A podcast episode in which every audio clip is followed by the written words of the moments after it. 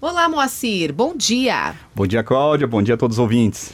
Hoje no CBN Empresas a gente continua um assunto da coluna anterior. Você explicou para gente sobre é, como, qual a importância de avaliar o valor da empresa. Muitas pessoas, muitos empresários, se hoje chegar alguém e falar assim, eu quero comprar a sua empresa, ele não sabe qual é o valor, é verdade, né? Você nos falou sobre essa importância. Mas vamos lá. Depois de identificado esse valor, e às vezes você fala, poxa, mas é só isso. Como melhorar o valor da empresa, Moacir? Perfeito, boa, excelente pergunta, Cláudia. É, é uma pergunta recorrente que nós recebemos quando nós atendemos algumas, algumas empresas. É, e tem uma, uma série de métricas que servem para qualquer atividade, qualquer setor. Né? Primeiro ponto é receita crescente e EBITDA crescente. A empresa tem que estar sempre focando em crescimento. Crescimento é uma questão, não é questão de ego, é uma questão de sobrevivência e diferencial no mercado. Você ter receita crescente e EBITDA, como nós falamos na coluna anterior, que é uma métrica muito utilizada no mercado, que é o lucro antes do, dos impostos, antes de depreciação e, e, antes dos juros. Então é a capacidade de geração de caixa da empresa. Então isso tem que estar sempre crescendo. O foco no EBITDA é muito importante, porque isso, quanto maior o EBITDA, maior vai ser tua, o valor da tua empresa. Base de dados de clientes, talvez segundo ponto que eu consideraria muito importante, base de dados diluída. É, quanto mais diluída for a tua carteira de cliente, melhor vai ser a sua avaliação. Porque a lógica de mercado, Cláudio, é que uma empresa que está muito concentrada em poucos clientes, se você perde um cliente, impacto é muito grande no, no teu resultado, no teu faturamento. Então, carteira diluída acho que é uma dica bastante importante focar nisso. É, baixo nível de endividamento, trabalhar muito a questão de endividamento, saber trabalhar endividamento no nível saudável, tomar muito cuidado com isso, porque no, uma, uma, avaliação sempre vai ser o valor da, da, empresa menos as dívidas. As dívidas desconta do valor da empresa. Então, quanto hum. menor a dívida, mais vai valer a empresa. Mais vale a empresa. Ah.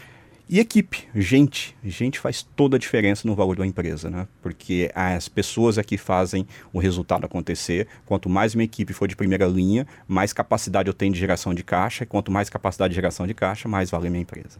Interessante.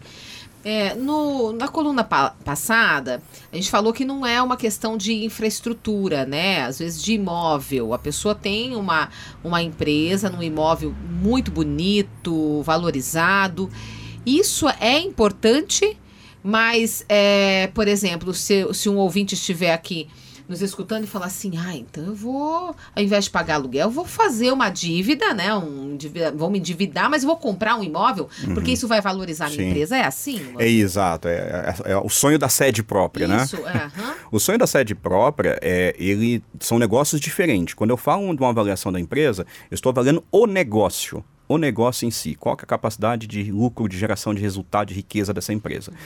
A avaliação é, o imóvel é uma avaliação imobiliária. Então são coisas separadas. Então, quanto vale minha empresa e quanto que vale meu imóvel? Então, o imóvel é uma. Um, geralmente, a, a, até empresas que têm imóvel próprio, quando eu vou fazer uma avaliação, mesmo que ela não tenha aluguel, eu tenho que considerar um custo de aluguel do negócio. O negócio, independentemente de quem é dono daquele imóvel, ele tem que gerar uma, tem uma despesa de aluguel. Então, mesmo que o imóvel é meu, eu devo considerar qual é o aluguel daquele negócio se eu tivesse que ir no terceiro, né, para fazer uma locação. Então, são coisas diferentes que é importante o empresário ter em mente. Uma coisa é patrimônio imobilizado, imóvel, outra coisa é o negócio, que é a geração de caixa desse negócio. Então são coisas separadas, avaliações distintas. Você deu algumas dicas aí no começo para gente, né? O empresário que está nos escutando, por onde ele pode começar? Ele começa por todos esses pontos ou ele pode ir aos poucos aí, melhorando aos poucos esses itens?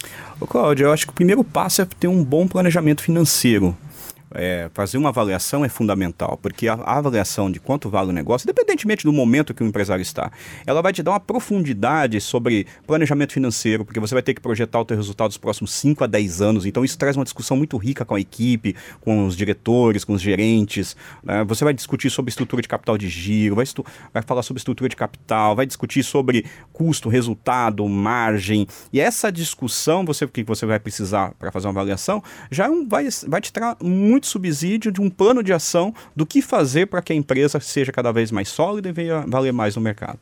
Interessante, né? Sempre fala em planejamento, Moacir. Isso vai das, dos pequenininhos aos grandes, né? Perfeito. Principalmente agora, né? Estamos em setembro, né, Cláudio? Setembro é uma época de começar a pensar. Quem não começou ainda já está um pouco atrasado. Já Pensar temos em que, 2023? Já estamos em 2023, né? Olha que interessante. Né? Ah, mas eu tenho aspectos políticos, tem uma série de coisas aí que irão acontecer, mas um planejamento financeiro bem feito, ele tem que ter cenários. Então considere os vários cenários, desde um cenário pessimista, o que pior que pode acontecer, né? e um cenário que você vai buscar, que você acredita, um cenário otimista. E se prepare para qualquer um deles. Para cada um desses cenários, você já tem que ter um planejamento. Eu sempre digo que planejar é decidir com antecedência. Então isso é fundamental para uma gestão eficiente. Tá certo.